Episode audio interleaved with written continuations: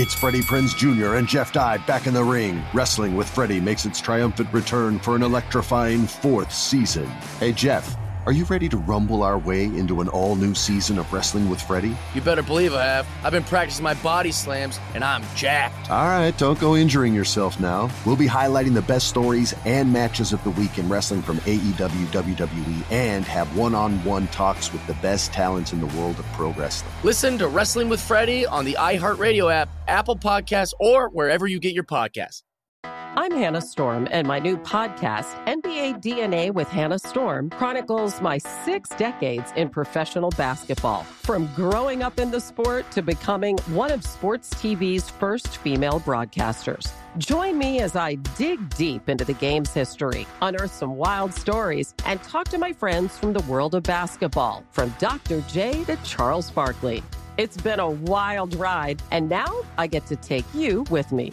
Listen to NBA DNA with Hannah Storm on the iHeartRadio app, Apple Podcasts, or wherever you get your podcasts. MTV's official Challenge podcast is back for another season. And so are we. I'm Tori Deal. And I'm Aneesa Ferreira. The wait is over, guys. All Stars 4 is finally here. And this season takes it to a whole new level.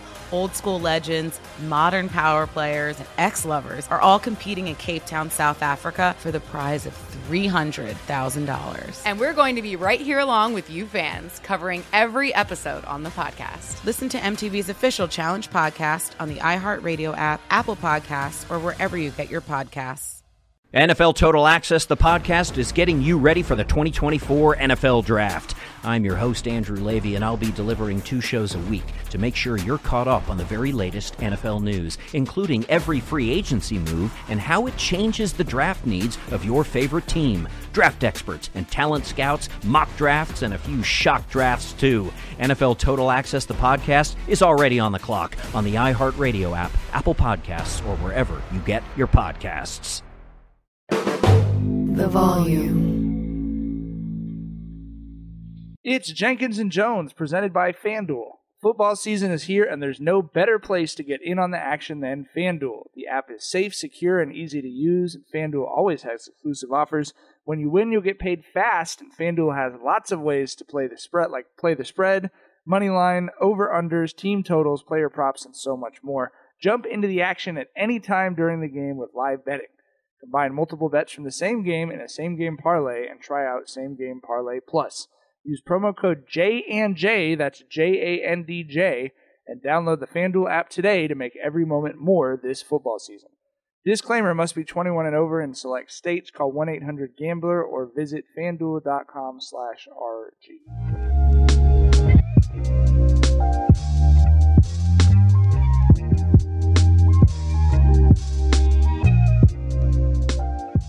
Welcome to Jenkins and Jonez on the Volume Podcast Network. It is Thursday, September 15th, and we got a bunch of stuff to talk about today. We're talking about Robert Sarver. We're talking about old raggedy ass Plymouth Rock. And we'll be talking to Matt Rock. Sullivan. One of our favorite guests is always Matt, uh, s- a writer. He's got a new uh, profile up on Steph Curry uh, at Rolling Stone. Really great story. We always love talking to Matt.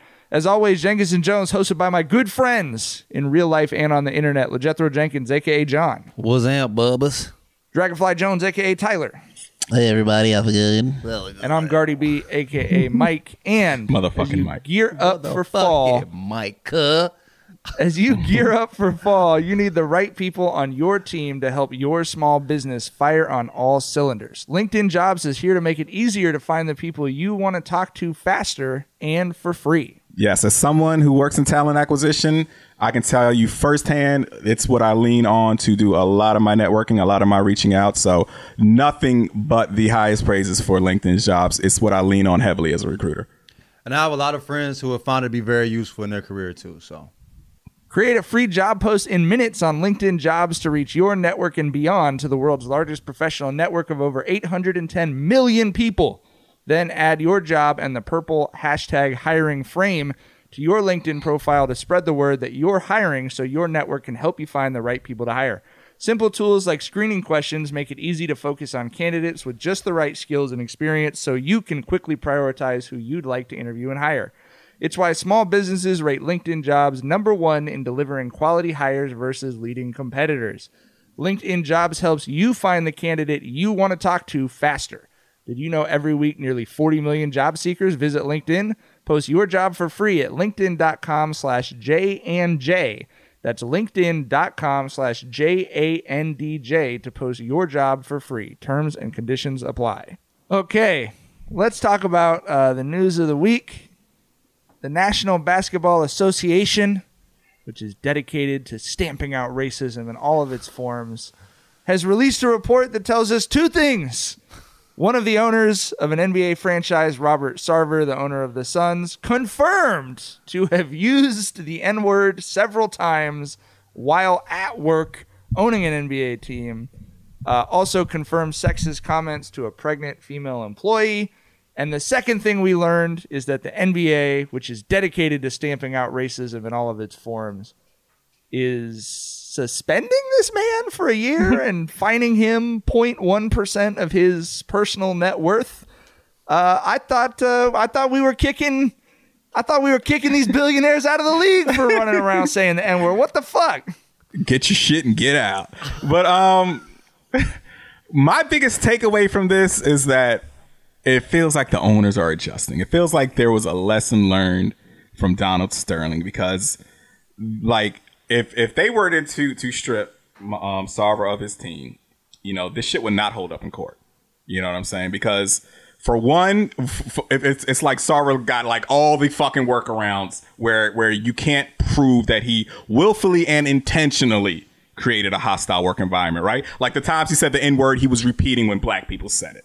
Right, the the, um the the, the misogynistic jokes. You They're uh, just he- he- lyrics. The Robert yeah, right, exactly. The, the the misogynistic shit he was saying, he he claimed he was joking. So it's like, and and and then he leaned back on the whole, you know, my workforce is fifty five percent black, and he pointed to all his social justice initiatives. Like I said, it feels like the owners are kind of uh, adjusting and adapting to still being racist shitheads, but now they've got the workarounds here. Like that's what I took from it. I will say this. If you say the N word around me, I will still punch you in your shit. Either you're gonna have to whoop my ass or I'm gonna have to whoop your ass. You feel what I'm saying? But the misogyny to me was the worst part. I'm sorry. That quote he gave us, it felt like it came from a place of understanding. Yes, he said Not the- nigga. not the misogynistic not quote, the not the misogynistic quote. not the misogyny. When he said these niggas need niggas, he said it and it was necessary to be said. A nigga should have said it, but he did it. A nigga did say it, so he said it. Okay? It came from a place of understanding, dog. We can't deny it. The ancestors gave him the what, but they also was like, he right. You feel me? So I'm not as mad at Donald as at Robert Sarver. I thought Tyler it don't feel the somebody's- same. It don't feel the same as as Sterling. You know what I mean? Sterling was being an asshole and evil. You know what I mean? And, and, and I'm not giving mm. nobody no passes because that ain't that shit ain't sweet. You feel me? I'm a country nigga. We stand on that shit. But I'm telling I mean, you, my the, G, the, the shit he's saying to to the to the pregnant employee, the stuff he's saying and doing to women, I, the guy should not be. That is the shit. No, he That shouldn't. should get him up he should, outta but, there. But You feel yeah, me? but, Yes. but but but it goes back. It goes back to what you said about Sterling. You could have easily proved malicious intent in court with, with the shit that Yes. Sterling did. Yes. You would be fighting an uphill battle with this with Sarver because, like I said, he was quoting black people. He said he was joking with the bullshit he said. It would be an uphill battle if they'd be fighting in court. I, th- I think the I think the other aspect of that is the NBA owners all hated Donald Sterling, Mhm. right? I think they see more of themselves in Robert Sarver. And so, if oh, did I ever say that amongst word around us people? doesn't say nigga. You right? I no, but don't you think? I mean, like, real, oh, like, oh, I, maybe I have said some things in jest that I wouldn't want to deprive me of this billion dollar asset that I own. You know what I mean? Right. So I, I, yeah, I think that's the other component of it too. But I think Tyler, to to John's point about the uh, about the quote. I think Tyler retweeted someone who said, "What's this I'm hearing about noted philosopher and sociologist Robert Sarver?" bro, dog, my G. I I'm hate that that quote I'm came from him, bro. I, I, I hate it, So but it did come from him. So yes, when it comes to the sexual harassment shit, get him the fuck out of there off the strength of that. You know what I'm saying? It's hard to prove in court, like you're saying, Tyler. But get him out of there off the strength of that. You know what I mean? But like when it comes to, you know, this ain't this ain't this ain't Sterling, bro. It ain't the same situation to me.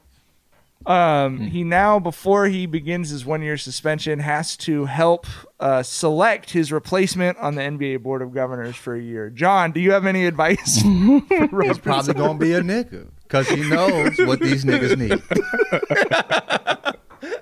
I ain't gotta say it, Robert. You know, he said- already knows, okay?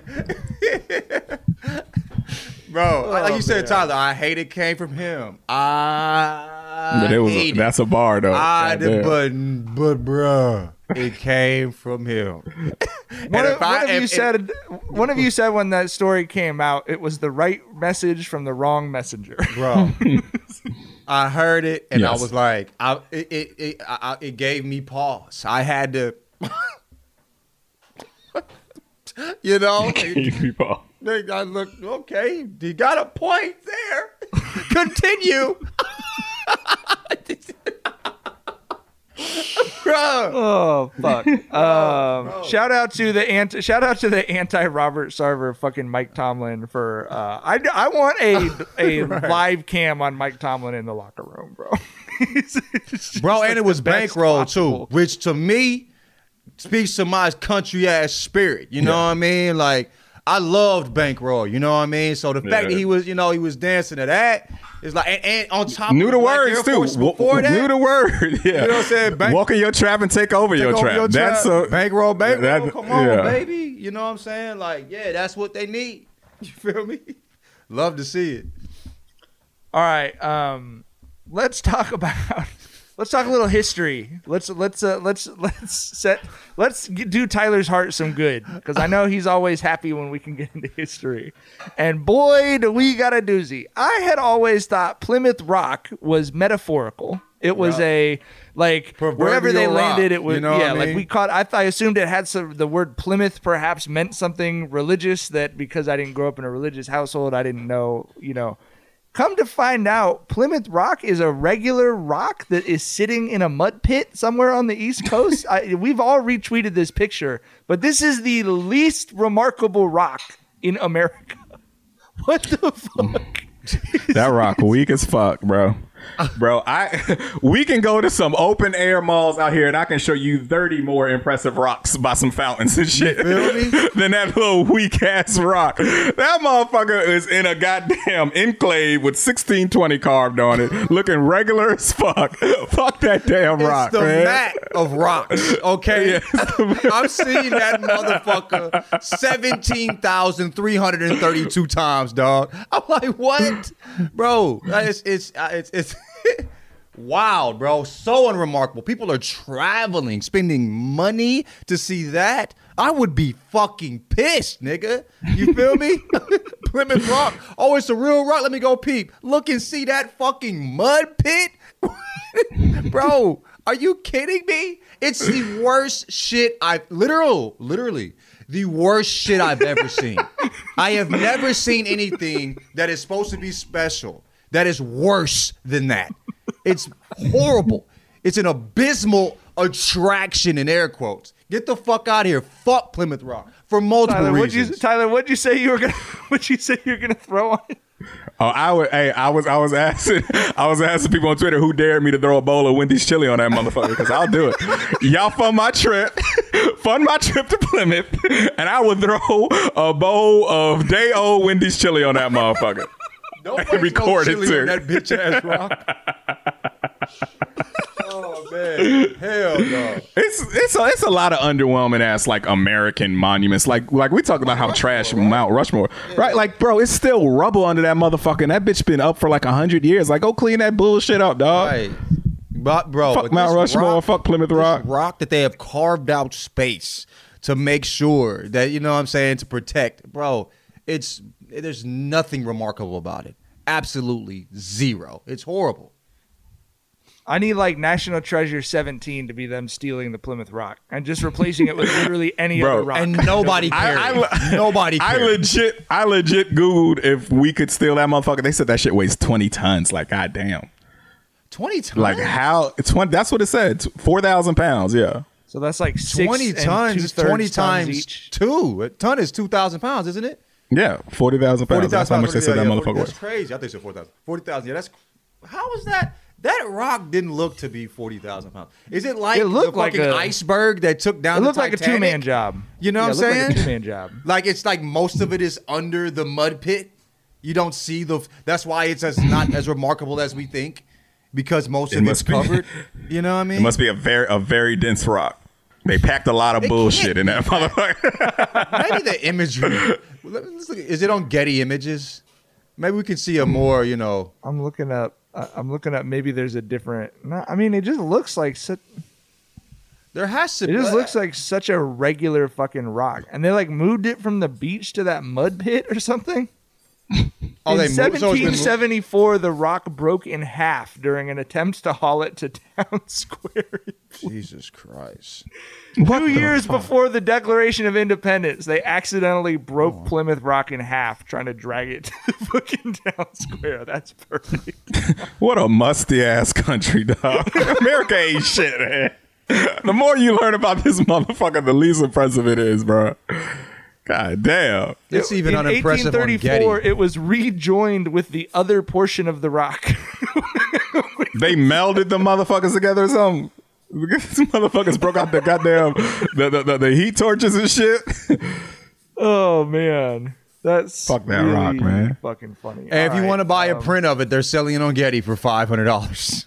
Bitch, hey, hey, Five we, got, hundred we gotta follow. We gotta follow. We gotta see who's fucking buying Plymouth Rock prints. prints though. That is yeah, they need to go on a list. Right. The fact that that's even for sale is odd. You know what I mean? Yeah. Um, speaking of uh, raggedy old shit, uh, Tom Brady, uh, a moment that all of us as husbands, all of us as husbands would fear. Uh, cover story in Elle magazine uh, on his wife Gisele Bundchen, and like, I know that this is actually just a profile about her that w- the interviews were done for months ago, but it, what it feels like is that she called a press release to say, "quote." I would like him to be more present. I have definitely had those conversations with him over and over again. In Bro, the marriage, like- or is he talking about the kids? What was it? Did, with the did they kids specify? specifically, and she's saying like she because she has a bigger career than him. You know what I mean? She has a more profitable career. Her net worth is higher than his. Like she's one of the hmm. top models ever. She's from Brazil, bro. So Her net like worth is higher than his. Yeah, and she so they were like, uh, you know, she put all that aside in order basically to just move. To, and she said, she said, I've done my part, which is to be there for him. I moved to Boston, and I, which you, know, you could just feel from a Brazilian my model the God. disdain. I Oh, moved to. Boston, and I focused on creating a. She probably paused and she said, "I moved to Boston." for my children to grow up in, and be there supporting him and his dreams." You know, blah, blah, blah, blah. At this point, I feel like I've done a good job at that. I have a huge list of things that I have to do that I want to do. Oh, she tired, nigga. Oh, she Listen, bro, tired. bro, bro. It, it it goes all the way back to my theory that this motherfucker unretired out of spite because Schefter broke the news before him. I, this shit checks out if you ask me, I, because I feels like Gisele is, is pushing back on, bro. You were supposed to have been retired. had now you're agreement. unretired. I can't do this shit no more. You know what I'm saying? yeah, Right, right, right, right. that man unretired out of spite, bro. I'm telling you. She could have stopped at Boston and I would have understood all of it. You know what I mean? Like that itself, like being from Brazil, like that's crazy. You're you, the net worth she has, and she's living in fucking Boston. She should never see a fucking snowflake with all that fucking money. You know what I'm saying? you know what I mean? Literally changing the weather on some Jay Z shit. You feel me? And she's doing that, and yeah, that's that's wild. But yeah, that would Her that net would- worth, apart from him, is four hundred million dollars. What's wild She's the most successful model in Brazil history. What Tyler Has been said- working professionally since she was thirteen. what Tyler said in the group chat talking about like this is the quote. This is her talking publicly. So this is probably a fourth, maybe even a tenth of the of the vitriol that that that good old Tom Yeah. is dealing with at the at the crib. You feel me? I get why he might have shook though. She probably on that man head. She wants some get back. You feel me? she like, dog, you know what I'm saying? You making up for these years. He's like, fuck it, I'm going back to play football. We gonna figure this out later. All right, stick around for our interview with Matt Sullivan. We'll be back uh, right after that uh, for our House of Dragons recap. Uh, stick around. Attention, all wrestling aficionados. Wrestling with Freddie makes its triumphant return for an electrifying fourth season. This is Freddie Prinze Jr., and I am beyond thrilled to announce that our wrestling extravaganza is back, and joining me once again is the one and only Jeff Dye. Get ready as we highlight the most jaw dropping matches, dissect the fiercest feuds, and uncover the latest twists and turns in the world of pro wrestling. We're dusting off our legendary side quests and unleashing a barrage of brand new segments that will keep you guys on the edge of your seat like our talks on Unsanctioned Thursdays. Freddie, you know we got to give the people what they want. This season, we have an all star lineup of special guests who are going to be gracing our podcast, bringing with them their own unique insights, experiences, and all of that in the world of pro wrestling and beyond. Whether you're a seasoned wrestling veteran or a fresh faced newcomer, we promise an experience like no other. So buckle up, wrestling fans. Listen to Wrestling with Freddie as part of the My Cultura Podcast Network, available on the iHeartRadio app, Apple Podcasts, or wherever you get your podcasts. NFL Total Access, the podcast, is getting you ready for the 2024 NFL Draft. I'm your host, Andrew Levy, and I'll be delivering two shows a week to make sure you're caught up on the very latest NFL news, including every free agency move and how it changes the draft needs of your favorite team. Draft experts and talent scouts, mock drafts, and a few shock drafts, too. NFL Total Access, the podcast, is already on the clock on the iHeartRadio app, Apple Podcasts, or wherever you get your podcasts. The Nikki Glazer Podcast. Her roast of Tom Brady stole the show. Now she's talking about it on the latest episode of the Nikki Glazer Podcast. I said, Tell Tom Brady that I'm the Tom Brady of roasting. Lots of people roasted the GOAT, but only Nikki is still being talked about. Every time I refresh my DMs, it's 14 blue check marks of people I didn't even know who knew me are writing like paragraphs to me. Hear that in all episodes of the Nikki Glazer Podcast on America's number one podcast network, iHeart. Open your free iHeart app and search the Nikki Glazer Podcast to start listening. If you love sports and true crime, then there's a new podcast from executive producer Dan Patrick and hosted by me, Jay Harris, that you won't want to miss. Playing Dirty Sports Scandals. Each week, I'm squeezing the juiciest details from some of the biggest sports scandals ever. I'm talking Marcus Dixon, Olympic gymnastics, Cain Velasquez, salacious Super Bowl level scandals. Join me on the dark side of sports by listening to Playing Dirty Sports Scandals on the iHeartRadio app, Apple Podcasts, or wherever you get your podcasts. Start the NFL week off right with a no sweat same game parlay every Thursday from FanDuel, America's number one sportsbook. It doesn't matter if you're new to FanDuel or already have an account. Every Thursday night, you'll get free bets back if your NFL same game parlay doesn't hit. Same game parlays are the perfect way to combine your bets for a chance at a bigger payday. Uh, tonight's game Chiefs, Chargers, uh, a lot of uh, fake Charger fans in Southern California. Uh, I still think, you know, that's the San Diego franchise to me, but I am a bandwagon Chiefs fan for the year because Juju Smith Schuster from Long Beach, California is on the Chiefs. So I'm going to take the Chiefs and I'm going to build that same game parlay out by taking Juju's over on yardage and all of the overs on the player props for Pat Mahomes for sure. You can build or your own or choose from one of the popular same game parlays pre-built for you in FanDuel's top-rated sportsbook app. However, you want to play, you can bet the NFL every Thursday night with a no sweat same game parlay. Just sign up with promo code JNJ if you don't already have an account. That's promo code JNJ, that's J A N D J, to get free bets back if your SGP doesn't hit. Make every moment more with FanDuel, an official sports betting partner of the NFL. Disclaimer must be 21 and over in select states, three plus legs, minimum $1 bet required. Refund issued as non withdrawable free bets that expire seven days after receipt. Max free bet $5. Restrictions apply. See terms at sportsbook.fanduel.com. Gambling problem, call 1 800 Gambler or visit fanduel.com slash RG. All right, we're excited to welcome on uh, recurring Jenkins. You might be the, the most recurring Jenkins and Jonez Yeah. guest. Uh, Matt Sullivan, uh, writer at Rolling Stone. Uh, you can find him at, at Solduggery on Twitter. Um, Matt just dropped. First of all, Matt, thanks for hopping on the show with us. Appreciate it. Of course, always. Uh, Matt just dropped a huge uh, uh, Steph Curry profile for Rolling Stone uh, that that was very very interesting, Matt. And we always love talking about when you have these big juicy stories. We always love talking about them with you. So first of all, um, how much of a pain in the ass is it to to birth one of those stories? You know, for, especially for like a legacy publication. You're like, it's Steph Curry. I'm sure you interviewed him ten times.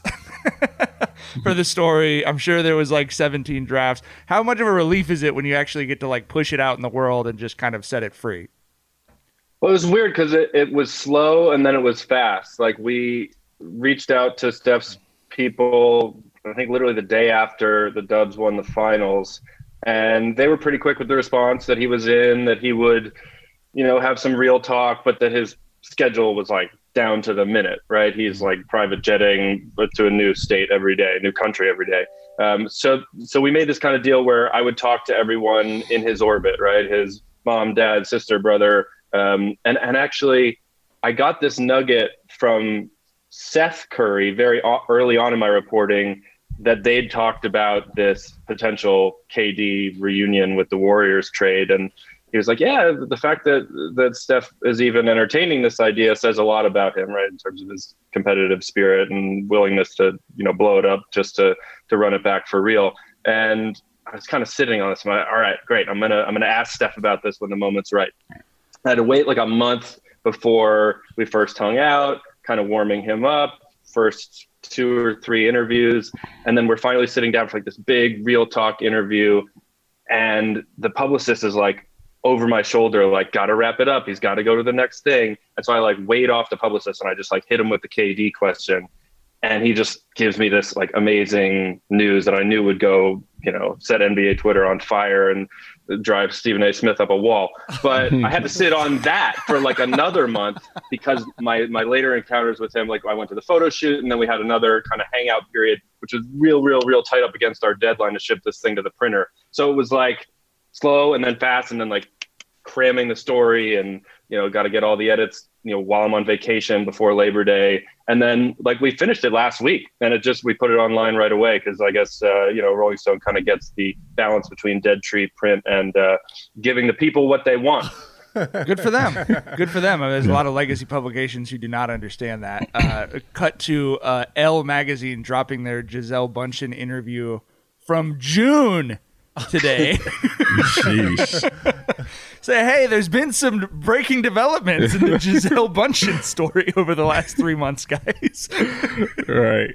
So, um, uh, Matt, you know, going back to when you asked Steph that question, you know, you mentioned you were in uh, Long Beach, um, and and Steph was at the boys' club with Snoop, and and you dropped it, and you know, him and Snoop had a conversation about it. So, inquiring minds want to know: uh, Did you hit the blunt with Snoop or not? You don't have to incriminate Steph here, but did you partake in the sticky icky? I, I think I got in a little trouble for sharing a little too much from my Nets book reporting about um, KD and uh, the sticky icky around his crib. Uh, I don't. I, let's just say uh, that Snoop did not smell of anything. It was quite early in the morning, and we were at the uh, Boys and Girls Clubs of America, and it may have been appropriate for any of us to be uh, too far blazed. I did ask gotcha. Steph. I don't think this made it into the story if he um, smoked, and he was like, I think he said something like, "I have, but not frequently." Which is a classic kind of Steph like political answer. right. Like, president. Depends what your meeting of is. right. Um, I I have a question. If Snoop offered it to you, would you have at the Boys and Girls Club in the morning? Okay. Smoke, smoke, smoke with Snoop is bucket list shit for like damn near everybody. I was ready for it. I'd flown in the night before and didn't have time to stop at the uh, the local cannabis shop to uh, be ready to, to provide, which is a, a, a apparently tried and true magazine writer trick, is to just have it ready for you in case your subject is really ready to let loose a little. I believe at Rolling Stone in particular, that has been a useful uh, tr- a tip as well. Yes, and and harder things than that for sure. Yeah, yeah, but um, but on a serious note, an interesting angle to to this article was how I think it posed the question of, you know, can you be an activist without necessarily being a revolutionary, right? Um, mm. it, it, seems that that's something that that Steph is kind of trying to figure out because, you know, Steph has said in a roundabout way, I'm no revolutionary. I'm trying to figure out how to use my platform to its best ability. I'm not trying to get in the way of of co-opting movements, but I want my my platform and my voice to matter. There was a part where, um, you know, he mentioned that he wished they did more during that Clipper series with, with, with, the Donald Sterling fiasco. Like he mentions, he wished that they really boycotted that playoff game. So, you know, I'm, I'm just curious, you know, from the conversations that you've had with Steph, like, like what way do you see him leaning, you know, in, in regards to moving forward with his activism? He definitely leans in the middle on everything. He's like a hmm. classic centrist politician. You know, I, I Yeah. think we first met up like a week after Bill Russell died. And as kind of my entree to him, I, I gave him my copy of, of Bill Russell's memoir, which is uh, uh, amazing. If, if you haven't read it, it's out of print. But um, and I handed him like this little newspaper clipping. I think it's from '64. He Russell had had after um, the murder of, of Medgar Evers, the civil rights activist, had helped to open like the first integrated basketball camp in Jackson, Mississippi. And when he got back to Boston, a reporter asked Bill Russell in the way that Steph is often asked political questions and kind of caught on his heels. Uh, and and the guy had asked if, if the reporter had asked Bill Russell if he'd feared for his life upon his return, and Russell said, uh, "I'm a man. If I have to be a boy to be popular, then I don't want it. If popularity depends on a thing like this, then I don't give a damn." And I asked Steph, you know, it, do you care about not being as popular if it means you, you have to be not as safe? And he he claimed, you know, I don't care about being popular. It's not about that. And that was at first, but but you know he remains immensely popular. And as we spent the next kind of three weeks together, kind of confronting his past, like the Sterling stuff, um, like this bathroom bill stuff, like the Kaepernick stuff, it became pretty clear to me that he at once kind of you know cared deeply and meticulously about maintaining that popularity but that he's starting to you know will himself to stretch himself at, at least in conversations with me um, and perhaps in real life with with these kind of activists and community organizers um, he's come to know so we'll see he he, he can be wishy-washy admi- admittedly um, he, he tries to protect protect himself to appeal to all people and then do the work uh, behind the scenes Yeah, I thought it was really interesting. Uh, first of all, uh, Tyler, that was also the first thing I had down to ask about as well. Was I, I, I thought it was an interesting thing to key on, and then obviously, especially with the Robert Sarver stuff, that it was like that the Donald Sterling moment. That was a moment of enough clarity that that was the thing that he seizes on. That he's like, no one could say. I mean, because I'm sort of thinking of his brain processing that popularity side of that equation in that answer, right? No mm-hmm. one i- retrospectively could be angry at us boycotting Donald Sterling, mm-hmm. right? He's not in the club Yeah. anymore. Uh, you know, he's, sort of universally reviled or whatever. But I also thought it was interesting, and I'm sure this was an intentional choice on your part, um, that he's sort of so linked with Barack Obama, right? Because I think that's like politically, you sort of feel the same thing about Obama, and and kind of maybe understandably from Steph's perspective that for Obama, you know, he wrote in in his memoir, which I greatly enjoyed the first half of that's been published. Like everyone wants him to do this. Everyone wants him to do so many things, and he's like, I'm the only person in the world who understands what it's like to wear the burden that I'm wearing. so people mm-hmm. can want whatever they want from me, but they have no idea, you know, what the expectations, etc. Are like. And it sort of feels like maybe there's a, a, a linkage there with Steph that it's just and, and that a lot of these athletes have. It's like, dude, this is not Bill Russell. This is not the 1960s. If you are a Steph Curry or a LeBron James, you're a Fortune 500 CEO. But I think it's different for LeBron and Steph, and, and we got into this a little. He really does doesn't like the comparisons on the court between himself and LeBron. But I, you know, it was interesting at that Boys and Girls Club. There's a I don't think anyone si- would like that comparison. there, there was this gig, there was this lose. gigantic sign on on at the Boys and Girls Club, big sign that said LeBron James Family Foundation. I was like, okay, LeBron's already been here. He's already helped to rebuild this Correct. entire joint. It, it was kind of a, a microcosm to me.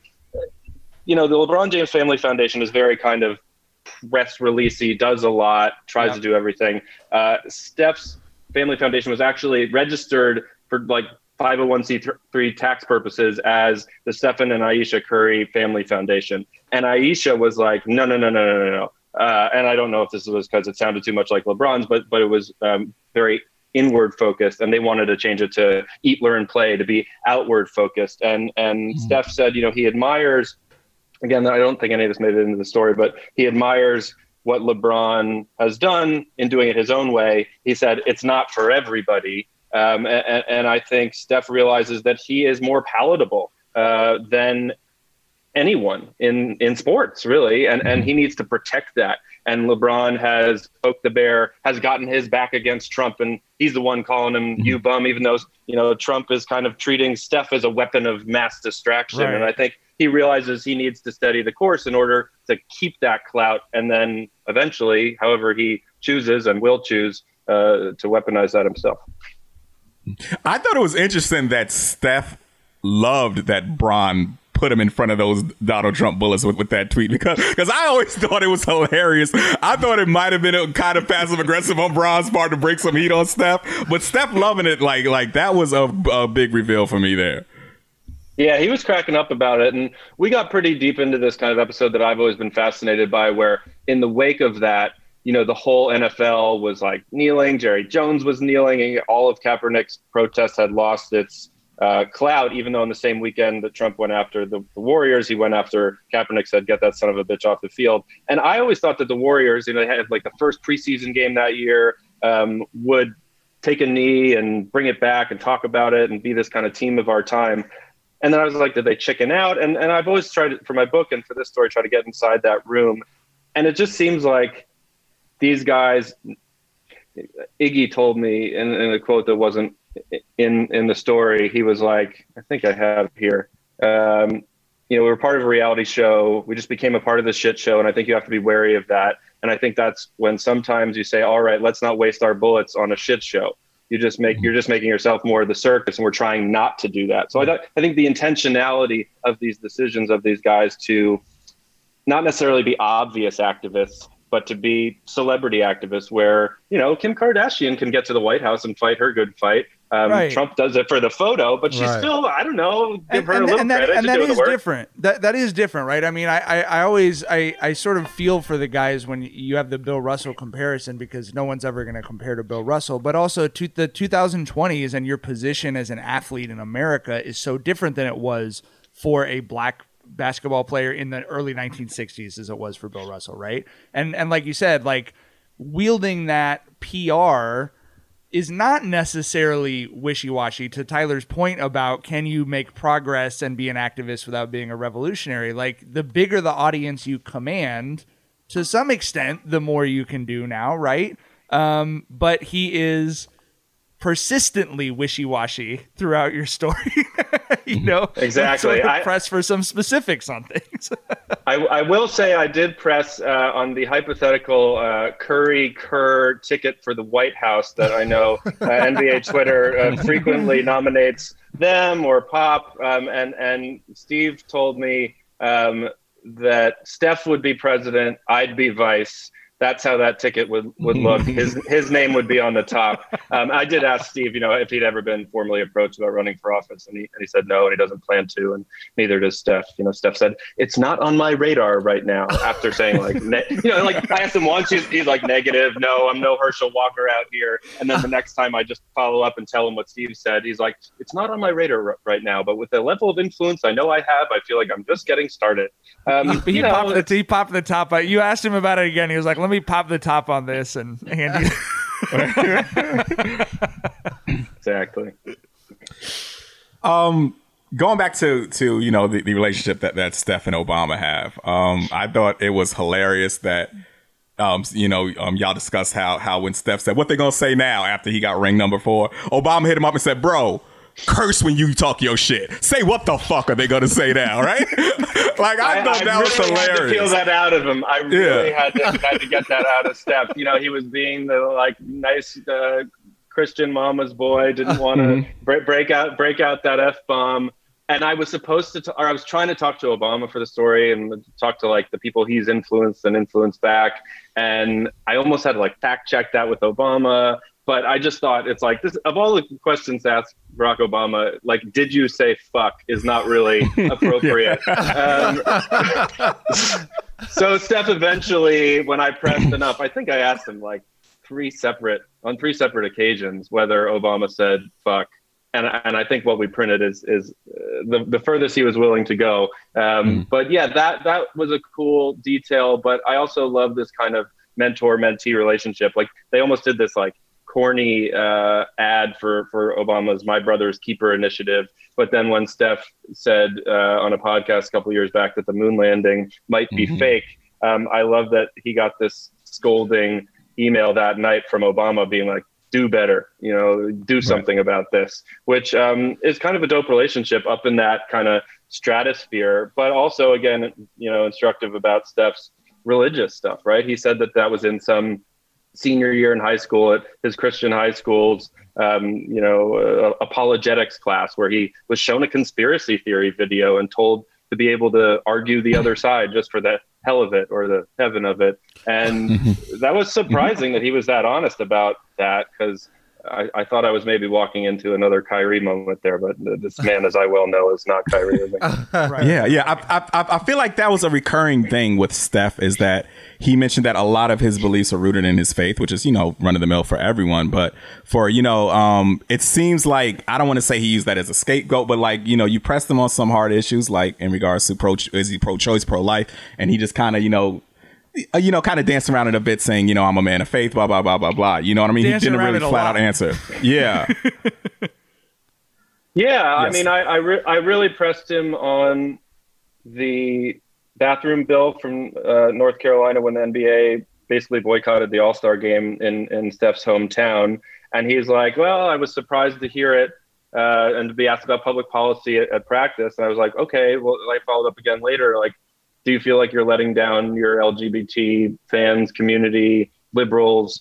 Um, and you know, he said basically no because he knows that everybody gives these, including LeBron. We kind of made eye contact about like the "I'm not educated enough" excuse that LeBron pulls out a lot, and he's like, "I'm not saying that," but at the moment, I was legitimately like unaware of what the policy was.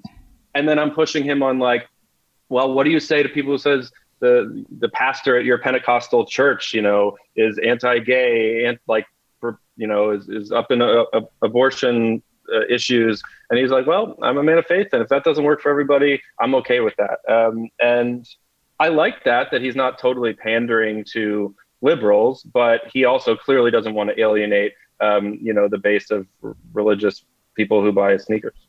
Yeah, I think it, it's sort of an interesting thing, and we we've talked about this on the show about um, Michael Jordan. I think when The Last Dance was coming out, that it's like in some way the the way that these athletes are being so cautious about the different, like you said, like they're sort of different demos, right? The people who buy the sneakers, it sort of does turn them into a national level politician, whether that's what they're trying to be or not. You said it's like how do I appeal to my LGBTQ base while not alienating my religious followers? It's like, well, that's exactly the problem that only presidents mm-hmm. or large corporations are supposed but, but to it, do but with, it, right? it's it's working, right? Like we actually, I, I had this uh, research for Morning Consult conduct like a legit poll, um, and it turns out Americans like Steph more than both Trump and Biden. They love him as much as LeBron and the remaining 8% who either like or dislike or, or hate him um, are basically old white dudes who like football and Trump. And you know, so he's, he's alienated like a little corner of the Yeah. far right, but but he's got the the big portion of the pie that he doesn't want to offend, and I think that's good-hearted. Like he wants to do right um, with with the extreme clout he has. Yeah, and I'm definitely not trying to cast aspersions. I think like your story did a great job of grappling with genuinely what it is like to be the singular person that he is in the singular position that he is in 2022. Like it, it's uh, you know, and his answers about his his church I thought spoke to that. Like no, like honestly, who I am is conflicted and ambivalent about a lot of this stuff. You know, like I did not. But I was point- giving him this platform to like go there, right? And instead, he wanted to talk about what it means to go there, right? Like he would not say the word Trump back at me. And I told him I'm not trying to bait you into a quote here, Right. but like, what do you think about him? And and I think. I, there's another interview that, that was cut for space was with um, Jordan Spieth, the superstar golfer. Um, I know we have some some golfers hosting this podcast. Um, uh, who, you know, John's about to knock us off the Zoom right now. um, and and and Spieth was was saying um, you're seeing that athletes as they get in the last decade decade of their career, you start to see them wanting to continue to push. I think he, speaking of Steph, I think he doesn't give a fuck. It's just that him not giving a fuck isn't the same as Trump not giving a fuck. Right. It's going to come out differently. He understands, appreciates, and embraces the idea of influence. Um, you know, you can have socially without it being what's sexy, which is brash headlines. Steph knows that every word he's going to say is a headline, but is he willing to actually not give a fuck rather than just say he doesn't anymore? So I, I think that remains to be seen. There's definitely um, sequels to this story to be had. Well, and and that, I and I think that's what's like fascinating to me again about this modern moment and and there really are only a handful of people that inhabit the level of of influence is a good word for it that you're you're talking about but if you look at that conversation between Obama and Steph when Steph made the crack about the moon landing it shows you like again there's only you know a couple dozen people who have this many people listening to them but on the one side you have this guy who says no no no there's an inherent responsibility that comes with this influence to not mm-hmm. say vaccines are fake or the earth is flat or whatever. And then you have, you know, on the other side, athletes who are sort of not taking that responsibility. But you also have politicians, right? Like Obama and Trump are sort of diametrically opposed as well. And Trump similarly has this outsized influence and obviously takes the exact opposite approach to Obama of like, whatever I say, I'll just say You know, whatever, you know? not to flex too hard, but I talked to Fauci about this very thing, um, which is cool. I'm trying to talk to him about um, a lot of vaccine reporting I did um, for Rolling Stone, and he's the biggest step ever, right? Like they um, they did some kind of you know believe COVID is real IG lives back when the celebrities were doing that. and We were all cooped up at home, and and Fauci was very much like you know. Um, it's good that he has this special effect of his magic on the court and his um, you know his likability off the court because people you know don't like Fauci. And and and he was like are there some people who trust Steph more than me? You know thank goodness. But he also you know we got to talking a bit of well let's just say I brought up Andrew Wiggins and Kyrie and without mentioning them specifically he said you know you always got to be careful that you don't inappropriate inappropriately use influence so so I think you're right on there I did for the record ask Fauci if he would vote for a hypothetical ticket of Kerr and Curry over Kyrie and Joe Tsai. what was the answer there, Matt? Well, yeah, what did he say?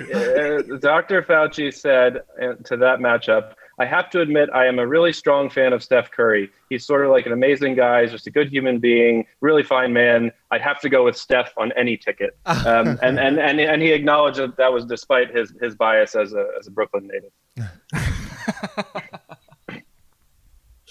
that's that's great. Uh, do, do you? Uh, I know John wants to hear more about the the golf component of the story, which I thought was uh, which I thought was interesting. That you know that seems to be, and I think this also is very much what you hear from Barack Obama. He's not trying to come out and make a statement that golf needs more black people and minority. Like he's not trying to be the the face of a message. What he's trying to do is start something with the academy with the team that he's got right that will actually give people more opportunities. And I, I thought that was an interesting representation of kind of that like larger philosophical approach. Yeah, I think it's a dope flex that he is going into a completely other sport where he knows that there's a gazillion hoopers before and after him who are trying to help the next generation of hoopers, right? And I, I was talking to this kid. This isn't a story. It was a junior at, at Howard named Otis Ferguson, and he had gone up to Steph after a screening of of this movie that Steph uh, produced about the Charleston church shooting, and he was like, "Hey, Steph, let's get around to golf before you leave." And he told Steph how he'd given up a scholarship to play golf elsewhere to go to Howard. He tried to start a club team that couldn't afford a, a D1 squad. And Steph was like, Great, here's my email. This is cool. They emailed a bit. Then Steph ghosts him for like the summer.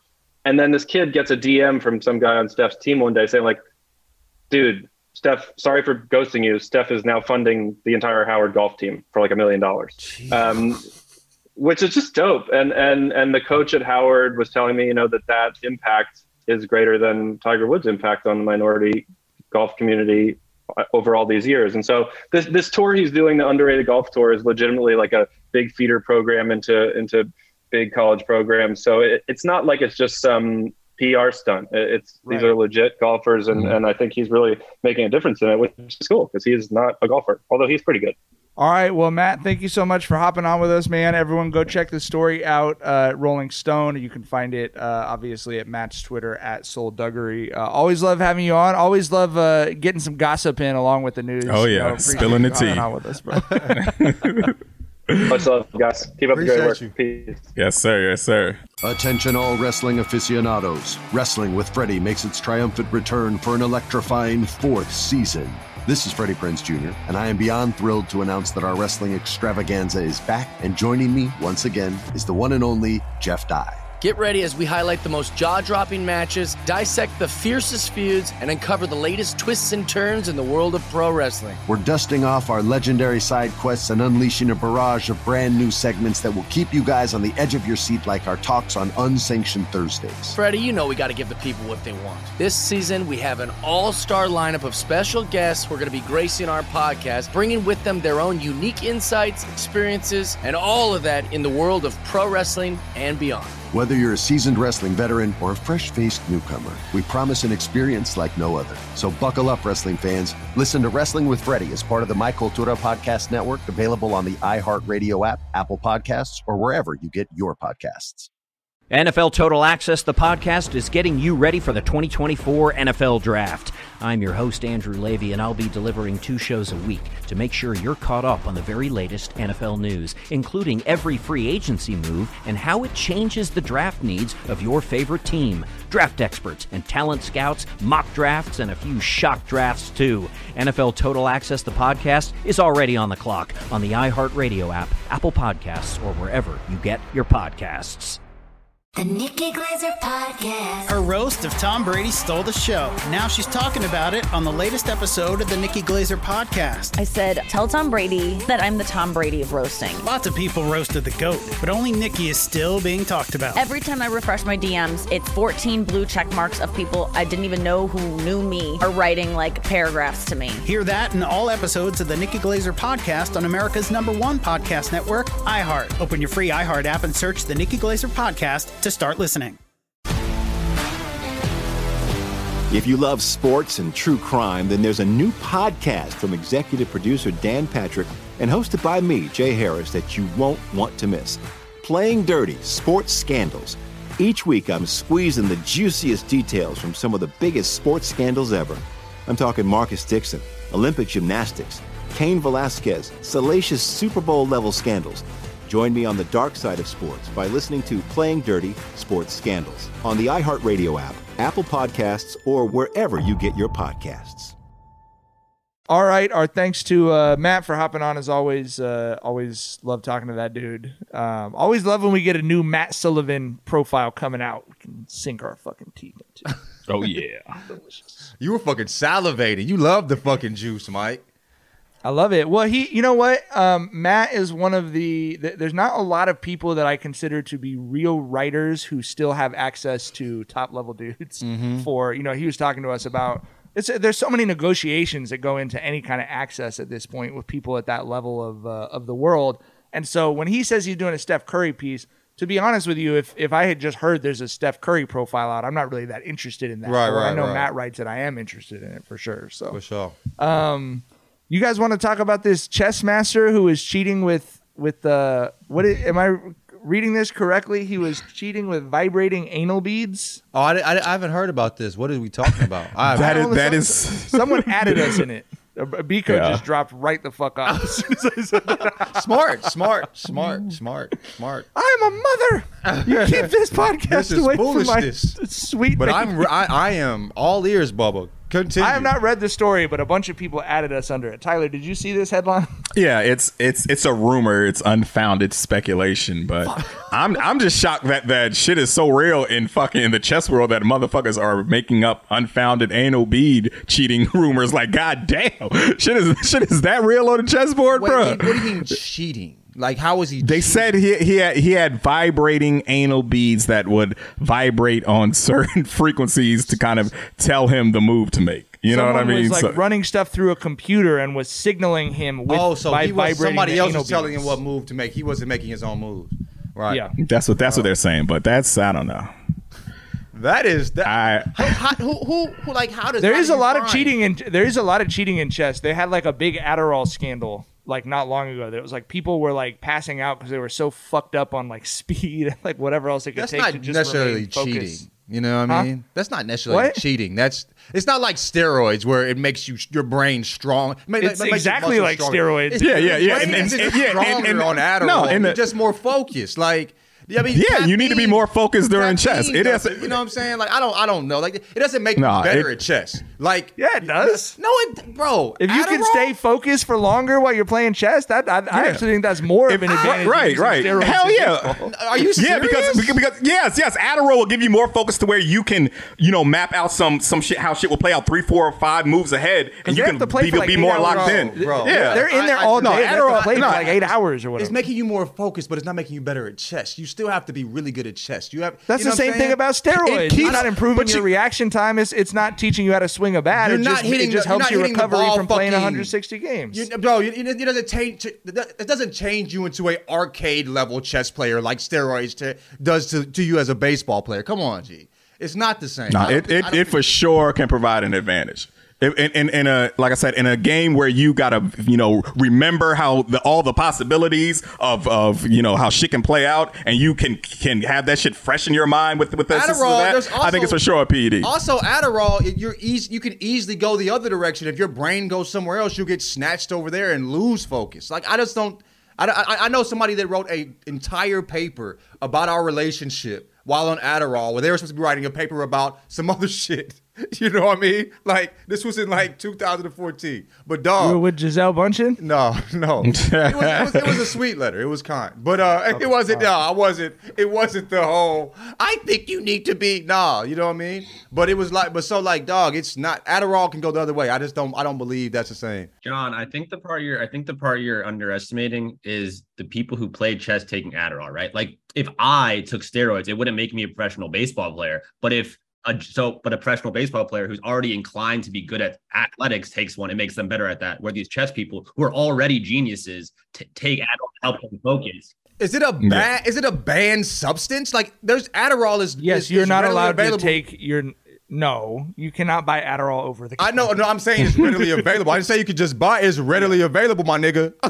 I- hmm. No, no, you no. what I'm I saying? know, I know that, but I that, couldn't but get yes, cocaine but- right. I could get Adderall before I can get cocaine. You feel me? Like, you know what I'm saying? Like, I, I can get Adderall just as I can get weed probably right now, G. You So? Like, so okay so far as the people so so if if a chess player without Adderall, if he maxes out at okay, I I can figure out eight possibilities if I make this move that he'll react to. But Adderall gives him advantage to where he can max it out and I don't and, and, and realize ten that. Or eleven possibilities. I don't. I don't know if it makes you have more possibilities. Maybe it makes you be able to focus longer. I can understand that. I don't think it's going to have you figure out more possibilities or make you. you you're not going to become like the fucking math meme where you you know what I'm saying when you take Adderall. I don't see it. be- I don't see it working in that way. But I see it Um, cause you to be more focused during a long period of longer period of time. That makes sense. But I no, just, but it, it, it's it, the other thing you're, you you have to factor in is that when they go to a chess tournament, they're not playing one guy. They're they are It's- it's over- like it's over dozens days. of matches You know over days. Yeah, and so yeah. it's that's what it is. And d- like I said, the dudes were literally like burning their bodies out on.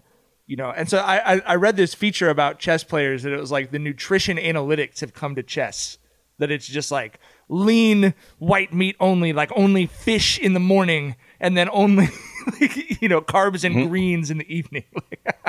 like like That's to crazy. for, so they're so I conserve their energy or their their focus and stuff. That's yeah, because they have okay. to sit. I mean, if you really think about what's physically happening, if you're sitting from like 8 a.m. to 8 p.m. in a chair, leaned over, intently focused, it's gonna fuck your body up if you're older than like 19, right? I wonder how much, how many calories they burn from using their brain in the way that they're using it. I wonder if that. I, I'm, I'm interested in that. You know what yeah. I'm saying? Or maybe it's all the speed they're doing. I don't know. The Adderall.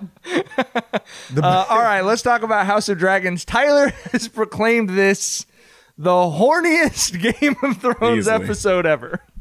Easily. Everybody was fucking. Goddamn. Listen, bro. Rhaenyra and Daemon almost got they fuck on. Rhaenyra went back to the crib got her fuck on. Goddamn. Viserys was getting his fuck on. They went to the house where everybody was fucking. Motherfuckers were fucking in the alley. It's the horniest episode of Game of Thrones ever. Like I said, they should have named that shit. The title of that episode should have been I Know It Smelled Crazy in there. Because motherfuckers was getting it in, dog. They was fucking, bro. I've never seen no shit like that. And Game of Thrones is rampantly horny, but that was the horniest episode ever. I know it smelled crazy in there as wild. You know what I'm saying? You know it did, particularly because of the time period. God damn. I think even now, as many bodies that were naked in that, the set had to be wild. You know what I mean? There were a few in there that were just they weren't probably- burning any candles. Yeah, you know what I mean? Come on, G. You know what I mean? Woo. I didn't like Ramirez putting um, my guy uh, Chris Moltisanti in the uh, in the in the tough position that she put him in. like that dude's gonna for sure get his head chopped off. Oh yeah, it's that over for him. You, You, know? already know what time it is. He sullied the princess. Y'all nasty too. I saw Tyler saying that he was rooting for the shit to go down. I'm like, No, no, no, no, Okay. no, no. I was, I was, no, I was not rooting for. Oh, my okay, whole shit okay. was, you. I absolutely was rooting for John and Danny to fuck. I ain't gonna lie to you. I, I, I was. I, aunt, nephew, I didn't give a fuck. Look, it's a show with dragons and zombies and motherfuckers who could time travel. We can suspend reality here. I would absolutely not root for incest in real I life. ain't gonna lie to you. But, but- yeah, yeah, but I wanted that family to fuck. Yeah, yeah I Bro, wanted that family to fuck incest, on, on please, my goddamn.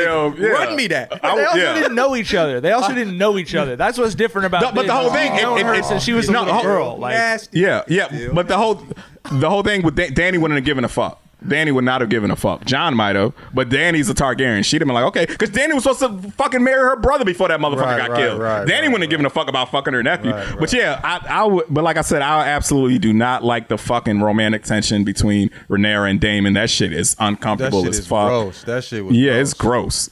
I, didn't cannot get feel into that, that. prior. I didn't feel that prior to that moment. Like I was. You didn't? I was no. Oh, you Oh, asleep. when he put the necklace Bro, on her in the first episode, I Yeah. looked at Shar and was like, "This fucking show." no, no, Bro, I I didn't like the that. motherfucking dragon egg exchange, bro. They they wanted to make out right there, dog. Oh, like the tension's been building I- I- for to me, it episodes. was- I don't know. Like to me, it was like her flexing. Like I, I didn't see it like as a you know, yeah, I wanna. I want to depant you in front of everybody right now, in front of these two fucking dragons, in front of the red worm or whatever the fuck that dragon's name is, in front of that long neck bitch. I want to fucking depant you right now. I, I want to fuck you right here in front of Gary and I want to everybody. fuck you right here Gary. in front of Gary on this fucking old ass bridge, Gary. nigga. Let Gary the dragon watch. I don't care. Let everybody see our love, bro. I did not feel that at all, G. That, that this episode, I was like, damn, nigga, it took a, it took the, uh, it was a wild left for me, but maybe I'm just not as perceptive as you guys when it comes to incestual relationships. You were on, you were, that is 'cause you were on that that- damn phone while you were watching the show. yeah, probably. exactly. Hope you be on that damn phone. Nigga, come on, man. I might have been. maybe doing that part, you know what I'm saying? I got the gist of everything, though. But sheesh. Um, I, the other thing I really liked about this episode, and this is like perfectly what they do on Game of Thrones, is everyone who like from the time that Otto like got the report about uh, Rhaenyra having been in the in the brothel, everyone's lying about what happened, but the truth is also bad. You know what I mean? It's or, or, or, like everyone's telling the truth, but they're not telling the whole truth. So like when Rhaenyra is telling uh, her homegirl, the queen, wh- I, whose name I don't remember, Yeah, don't but know she was like, niggas' names for real. "No, I didn't do anything with him." Alicent. Alicent. She's like, I didn't do anything with him, and then that's true. But it's also but you a did take fucking all of your pants down. And you tried. She was nibbling at him, "Ang, ang, ang," trying to get him. He was like, "Bro, back up. You know, I, I- the, the moment is past. I cannot do this." Wow. bro. Daemon, Da- Daemon, a wild boy though. Like uh, the king was ready to kill that motherfucker. And he was like, "I would love to marry your daughter, please." Knife to his motherfucking neck. He was like, "Let me marry your daughter. She's already been sullied by me anyway." I'm like, "God damn, this motherfucker's crazy." I don't know what what is his per what I, I don't know what his goal is. I, I I thought he was solid. You know what I'm saying? I don't necessarily I don't feel that now after that little joint and then. I, I, I, I what is his goal? I, I guess we will know that more, but it just seems like he's just, just reckless as fuck, just chaos. Period, bro. Like, and he's and he he lies in ways that don't benefit him. You know what I'm saying? Like, this is the second time he's lied, you know, about something in a way that didn't benefit him. You know, or done something that I, I, I even think when he when he when he said the shit about the son, I think he said that it felt like he said that because you know he was trying to you know help out his niece. You feel me? But uh, yeah, I just I don't know what the fuck. I don't know, man. This dude, that dude, crazy as hell. I've already selling her. It's like, bro, he's daring his brother to fucking slit his throat. I would have did it. I'm sorry, man. motherfucker got I would have had to have him, bro. I needed that head. That one's mine. Fuck you, mean? Run me. Uh, all right, that's all the time we uh, we got for this week. We'll be back on Monday. Hope uh, everyone has a good rest of your week. Enjoy your weekend, and we'll see y'all in a couple of days. Bye.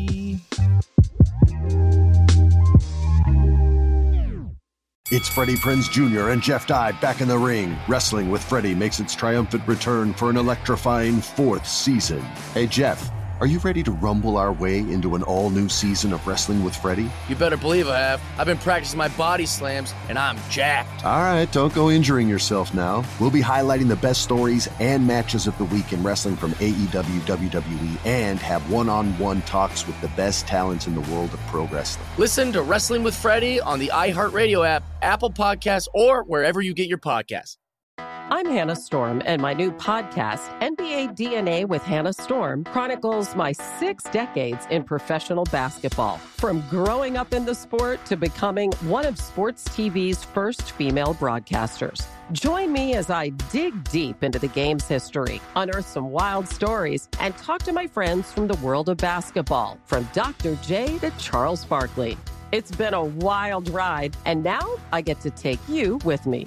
Listen to NBA DNA with Hannah Storm on the iHeartRadio app, Apple Podcasts, or wherever you get your podcasts.